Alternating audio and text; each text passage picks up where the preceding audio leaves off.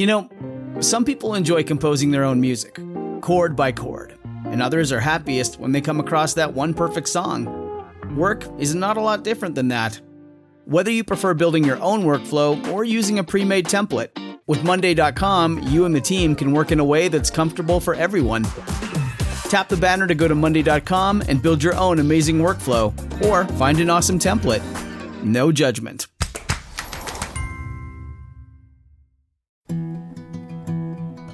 Science story, huh? These NYU scientists, they And I, I it felt, felt on this. right. But I was so and I just thought, happy. well, I had figured it out It was that golden moment. because science was on my side.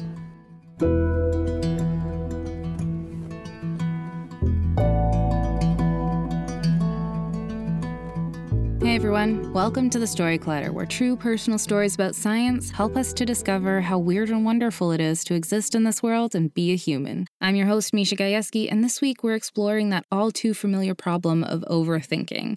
The type of thinking where you go over and over the same scenario in your head to the point where you think you could predict any outcome. That kind of overthinking. Our first story is from Saren Seeley. Saren Seeley is a postdoctoral researcher in the psychiatry department at the Icahn School of Medicine at Mount Sinai. She's curious about how the brain readjusts after a severe stressor, and she gets excited about mentoring, data science, and helping human neuroimaging researchers make their science more reliable and reproducible. Her story is all about questioning your work and what the point of everything is, something I think everyone can relate to at some point or another. It was recorded at Caveat in New York City for a special show in partnership with Mount Sinai Friedman Brain Institute. Here's Saren.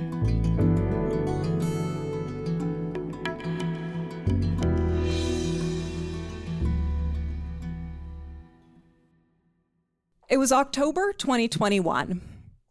I was two months into my dream postdoc position, and I was straight up not having a good time. I'd just been broken up with by two people I really cared about. Postdoc was a lot more isolating than I had anticipated, and there's a pandemic, and my brain had coded fun as selfish pretty firmly. But mostly, I was sort of having an existential crisis about my work. I study grief and trauma, and I use brain imaging to understand why some people experience a severe chronic form of grief. I didn't go to grad school initially intending to study grief. Actually, I just wanted to work with, with the person whose lab I joined. But uh, once I was in it, I was hooked. I would talk to our bereaved participants, and the work I was doing felt important. My dissertation study results actually made sense, and I trusted the data. It felt like I was doing good science, and I was contributing to how we understand prolonged grief. It was so much fun to lose myself in data, even if the only thing I got done that day was troubleshoot one script. I particularly loved talking about ideas with my PhD mentor, Mary Frances. Near the end of my PhD, we were working together on a theory paper where we proposed that grieving is a form of learning, really relearning the world. One of her ideas was about how why it, the brain has so much difficulty coping with the loss of a loved one. And that has to do with a part of the brain called the hippocampus. This is a part of the brain that's involved in a lot of different memory functions. But one of the things that it does for us is it builds spatial maps. It maps out our physical environment so that we can do things like remember that home exists, even if we're not there at that moment. And we know how to get from here to there. Her idea was that perhaps just as the brain does this for our physical space, it may also do this for our relationships. And what makes grief so difficult to deal with is that suddenly that mental representation, where that person was on the map that we cared about, they're no longer there, and we don't know how to find them. So that was a lot of fun. but now I Um, I moved across the country twice during a pandemic in two years, and I couldn't stop obsessing about my work. The neuroscience work I was doing felt increasingly disconnected from what I was seeing people go through all around me. There was an overwhelming amount of grief and trauma, and I felt completely unable to do anything about it. I couldn't stop thinking, what is this all for?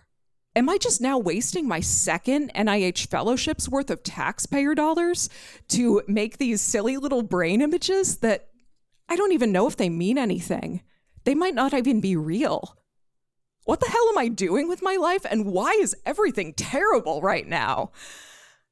So, at that point, my six years of training as a clinical psychologist finally kicked in, and I recognized that I could probably benefit from therapy. I found a therapist named Olivia, spelled with an A, not an O, and she was a really good therapist.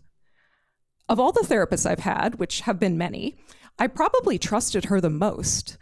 Enough to do the things that I didn't want to do, which in therapy are usually the things that you should be doing. I remember one time we would meet on Mondays. I would be sitting at home on my couch, and she would be on my laptop screen in front of a green wall hanging in New York, wherever she was. And I was sitting on the couch. I was crying about missing grad school and, and everyone I knew there, as usual. And I finally had to ball up the wet wad of Kleenex I was holding in my hand. And I looked up at the screen and said, Oh my God, I need to get over this.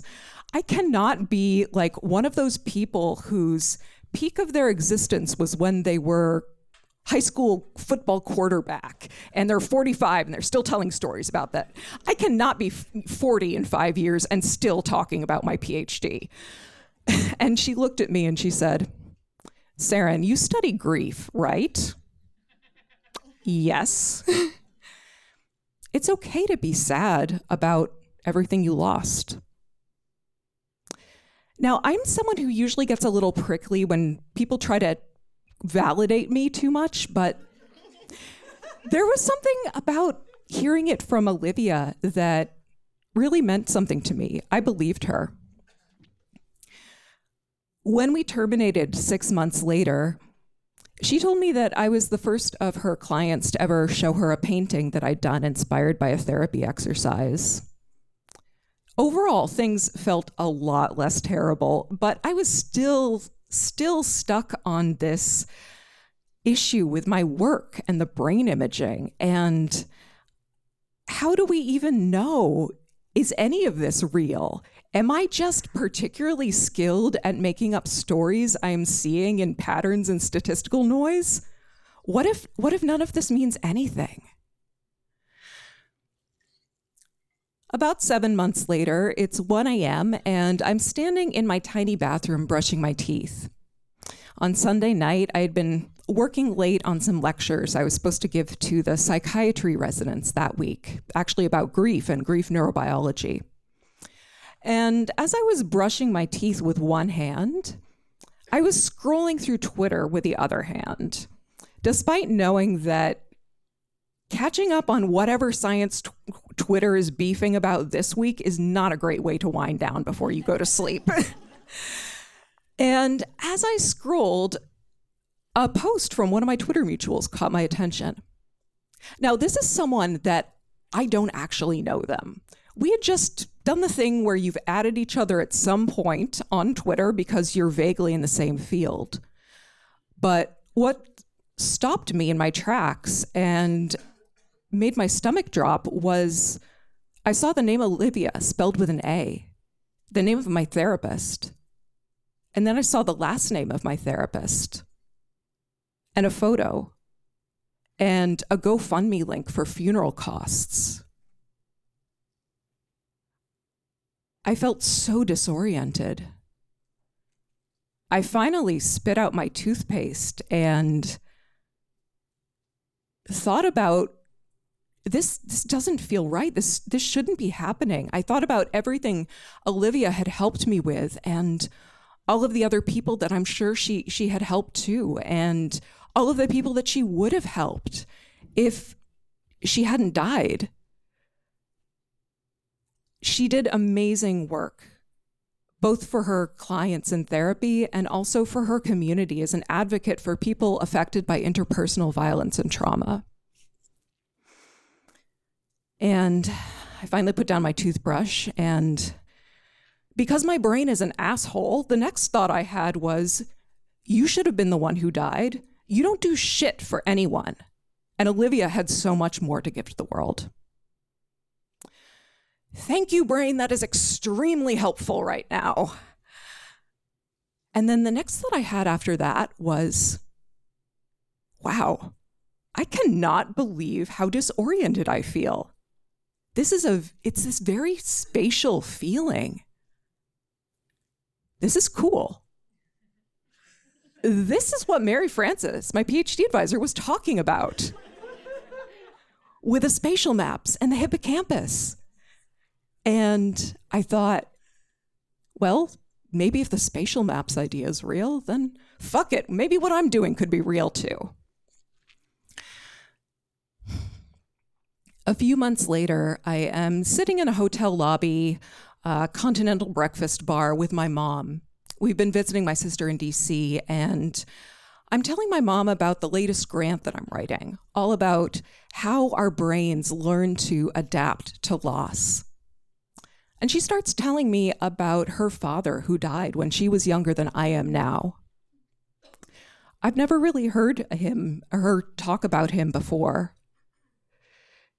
And I'm watching as as tears start to roll down her cheeks under her glasses and she asks me, "How does our brain know how to do that? How does it know to stop looking for that person that we love who's gone because I felt it happen. But how and why?"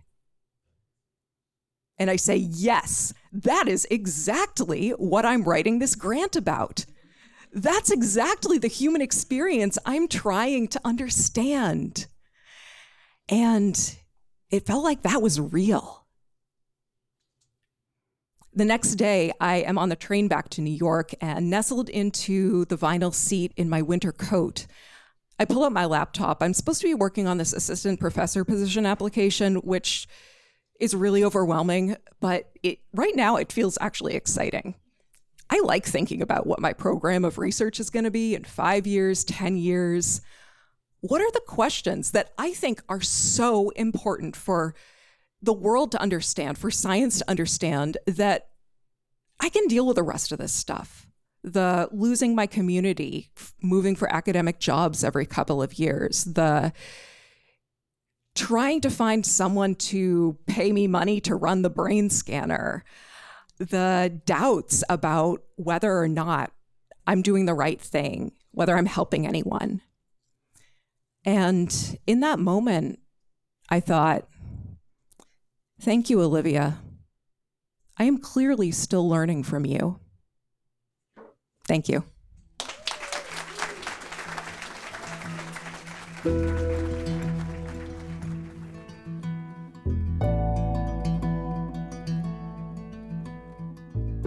That was Saren. For more details about Saren, head over to our website, storycollider.org. Being a storyteller on our stage is just one way to make Story Collider happen, but we know it's not for everyone. Maybe becoming a Story Collider donor is more your speed. Story Collider donors play an increasingly important role in our ability to bring you this podcast. We're in this together. Story Collider is one big experiment that's designed to connect us around our love of discovery, curiosity, and the natural world. If you believe in the power these stories have in this mission, please consider donating to the Story Collider at storycollider.org/donate.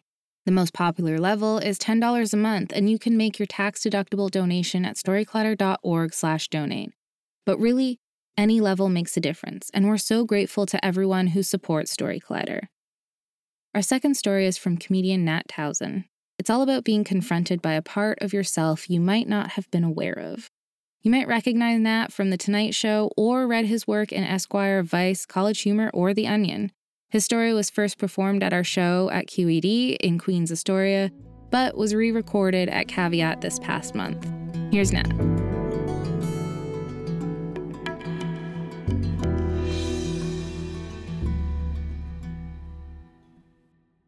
I'm an overthinker, or as I like to call it, a normal amount of thinker. I don't think I should be judged negatively compared to the amount that the average person thinks. Uh, personally, I think some people could speed up a little bit. But I do have a tendency to think about things until I ruin them for myself. I'll just keep going until I find the negative detail, and that's why I didn't like it all along. I knew it. Don't tell me if you like a movie, I'll tell you the detail of the movie that makes the whole plot fall apart. Recently got invited to go to a bachelor party. It might shock you that I'm actually not a bachelor party kind of guy. I know I come off as a jock. I was talking to another friend who was invited to the party, and I was like, I just don't like bachelor parties. I don't like, it's disappointing what you learn about your friend. I'm like trying to wrap my head around, like, he thinks this is his last weekend of freedom and he wants to spend it in a house with 20 straight men. like, this isn't how we normally hang out. Who is this for? and what does it say about him that he wants to spend a weekend with his closest friends in the world and none of them are women? You're 38 and you don't have one strong female friendship? One person who would think it's weird that they weren't invited to a party? And the friend I was talking to was like, Yeah, you're thinking about this too much. What's gonna happen is we're gonna go get drunk and high and hang out with our friends for two days. And you have found a way to already be having a bad time. and it hasn't even started yet. And I was like, okay. Point taken. And I laughed and I went to the bachelor party and it was fine. I had fun, but I was thinking that the whole weekend. I was like, why are we doing this? And the whole time I was kind of waiting for it to be over and everyone else seemed like they were in it. But I wasn't really all the way there. And I thought about this and, you know, it was fine and it's funny sometimes, but I started to think, you know, like, am I stuck like this? Like, am I going to be this way forever? Is my whole life going to be not really fully enjoying or experiencing things because I'm always looking for what's wrong with them and I'm always fixating what's wrong with them. And I don't have an answer to that. But luckily, uh, I go to therapy twice a week because you're not better than me.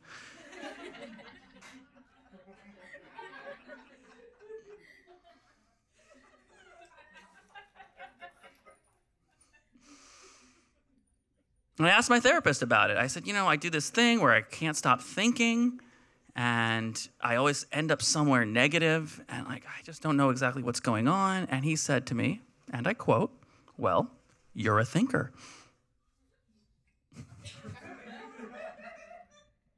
and I said, "Could you elaborate?" and he said, and I quote, "Well, you have a lot of thoughts." You're not wrong but it seems more like a symptom than a diagnosis. So I asked him, Well, am I always going to be this way? And he said, rather sagely, Well, have you always been this way so far?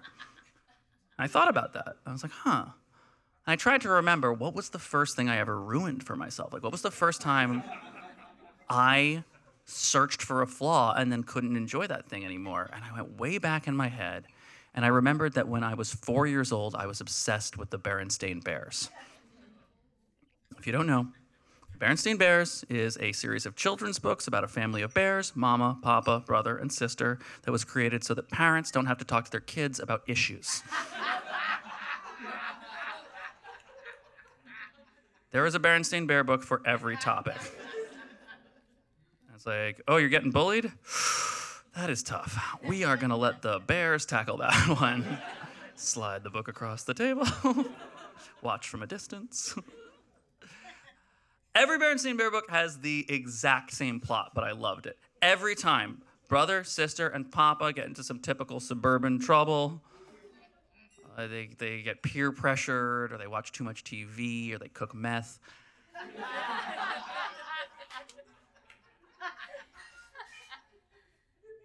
And then when things look hopeless, Mama solves the problem using her unemployed feminine wisdom. Because these books started in the 70s, so they're stuck in 70s progressive. Every Berenstain Bear book is like, a woman did something. Does that challenge your assumptions? I was reading these in the early 90s, like, no. My mom has a master's degree. the Berenstain Bears are in money trouble. she should have a job. But you see, I can't stop picking it apart. this is my brain will just do this no matter what. I'll tell you right now, these books are full of plot holes. When I look at them as an adult, I didn't notice this as a kid. I remember that I didn't notice this. But I can tell you right now that Papa is a carpenter, but they live inside of a tree. And every other character in the book has a house. And at no point does any character ever say to Papa, Do you realize that you have the skill set and the materials to build a home for your family? you see, I could just do this forever. But I didn't recognize this when I was a kid. I just loved them unqualified until one day I discovered the loose thread that I couldn't stop tugging on that ruined the Berenstain Bears for me forever. I was reading The Berenstain Bears Go to the Doctor with my mom, and I, I remember the page clearly. Brother is signing his friend's cast, and so far he has written in red letters B R O. And I looked at that, and I looked at my mom, and I said, Mom, what is he writing on the cast? And she said, He's writing his name. And I said, Excuse me? His name is brother? I always thought people were just calling him that. My mom says, No, it's his name. And I said, His legal name? she said, Yes. And I was like, His Christian name is Brother Berenstain? She said, Yes, what's wrong with that? And I, for the first of what would become thousands of times throughout my life, said, I'll tell you what's wrong with that. first things first, he's two years older than sister. Who names their only child brother?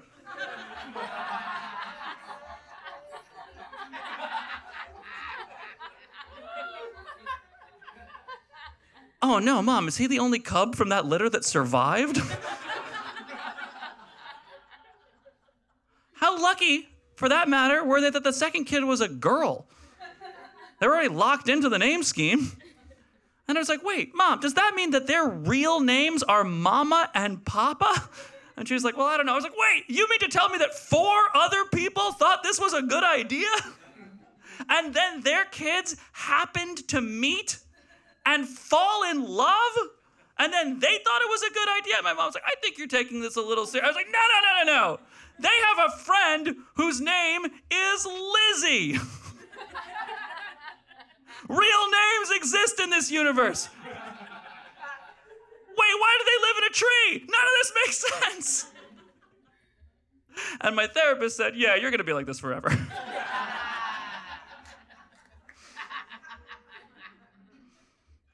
he said, But it's not a bad thing. It's what makes you a good comedian because you can look at things from every angle. It's what makes you a good writer and editor because you can see the flaws in anything. But it can also make you miserable because when you're upset, you can always find something bad to be upset about. And I said, okay, I'm aware of it. And he said, it's not enough to be aware. Sometimes you have to stop yourself from thinking that way. You have to make the decision not to follow your thoughts to the ultimate negative endpoint. And then he said something I wasn't expecting at all. He said, when you're in your head looking for a flaw in things, you are not experiencing empathy.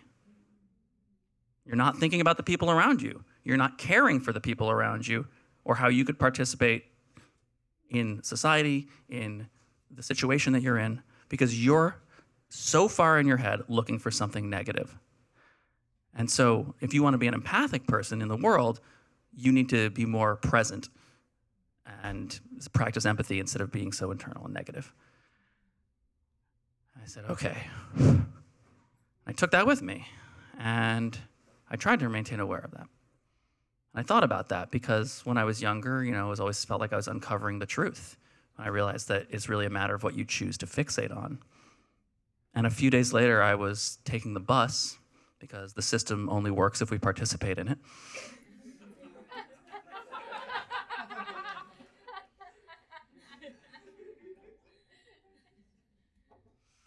And I was a little in my head thinking about something else until the bus turned off. Power off. We're at a station. Bus driver gets on the intercom and goes, We're going to be stopping here for a couple minutes. We are two minutes ahead of schedule. It happens. You see, if the bus is ahead of schedule and then it leaves the station ahead of schedule, people who are on time will miss the bus. It's annoying, but it happens. And everyone on the bus is accepting this except for one guy. He's in the absolute back row and he just pops up out of his seat. and he makes a beeline for the driver. And as he passes me, I can see that he has the app on his phone that shows you on a map where all the buses are. and this guy's making, he's striding for him, and I can see him, and he's wearing like khaki shorts, a brown belt, blue shirt. Tall guy. Kind of handsome, kind of handsome. Um, in an offbeat way, I would say glasses. He's got glasses for sure. Kind of big nose, but maybe makes him look distinguished. Um, and he's about 15 years older than me. I'm watching this man get up in the driver's face, and he starts going, "You got to move this bus. There's another bus right behind us. Why do we got to? Why do we have to wait for this? If people got who are on time, look at the next bus. This bus will get them. Why do we have to be late? This is why you see all the buses together in the street because the buses don't wait. We shouldn't have to wait. Why are we punished for being early?" And everyone, he's being loud, and everyone on the bus is going, "Oh, this guy." And I'm looking around, and I'm trying to be empathic, and I'm like, "Oh, this guy," because I want to be people, and. But in my head, I'm secretly thinking, he's not wrong. Most people could get the next bus. But I'm like, empathy? I'm having empathy for the people around me who are annoyed. And then he goes too far. He gets like right up in the driver's face. The driver goes, Hey, I just go by the schedule. And he goes, Oh, you must be new. Nobody does that. I've been taking this bus for 15 years. And he's right up in her face. And I'm like, Somebody's got to say something. So I stand up and I go, Hey, man. And he turns and looks at me, and the driver looks at me, and everyone on the bus looks at me. And that was all I had planned. Couldn't be more present now. I was like, okay. Uh, so I'm like, I go, you gave it a shot. Because I wanted to be empathic to him too. I was like, okay, practicing empathy. That's what I said out loud. And what I desperately wanted to say, what was screaming inside of my head was, hey man, how do I stop myself from becoming you? because I realized in that moment, I looked at this man. You heard how I described him tall man, khaki shorts, blue shirt, glasses, brown hair. I realized, looking at him, that this was me from the future. And he looked back at me. I was like, oh my God, he's come here to warn me that I have to get my overthinking under control. He's demonstrating. And he looked at me and he said, Oh, you think you're aware of it? You think that's enough? You don't think you have to make hard decisions right now? It's enough to be aware of it? Well, maybe your life gets worse. Maybe your girlfriend breaks up with you. Maybe comedy doesn't work out the way you thought it was going to work out. Maybe you can't afford to buy new clothes for 15 years.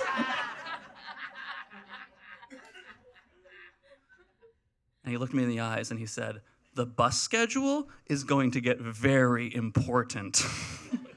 I'm Nat Towsen. Thank you very much.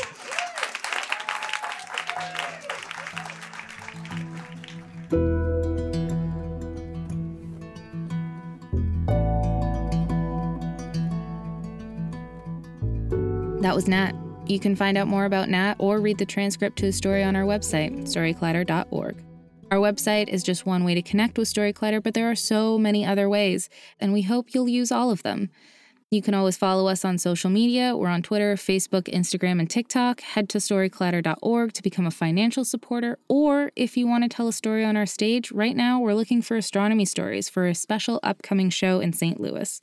Submit your pitch at storycollider.org slash submissions before August 15th. The Story Collider is very grateful for the support of Science Sandbox, a Simons Foundation initiative dedicated to engaging everyone with the process of science.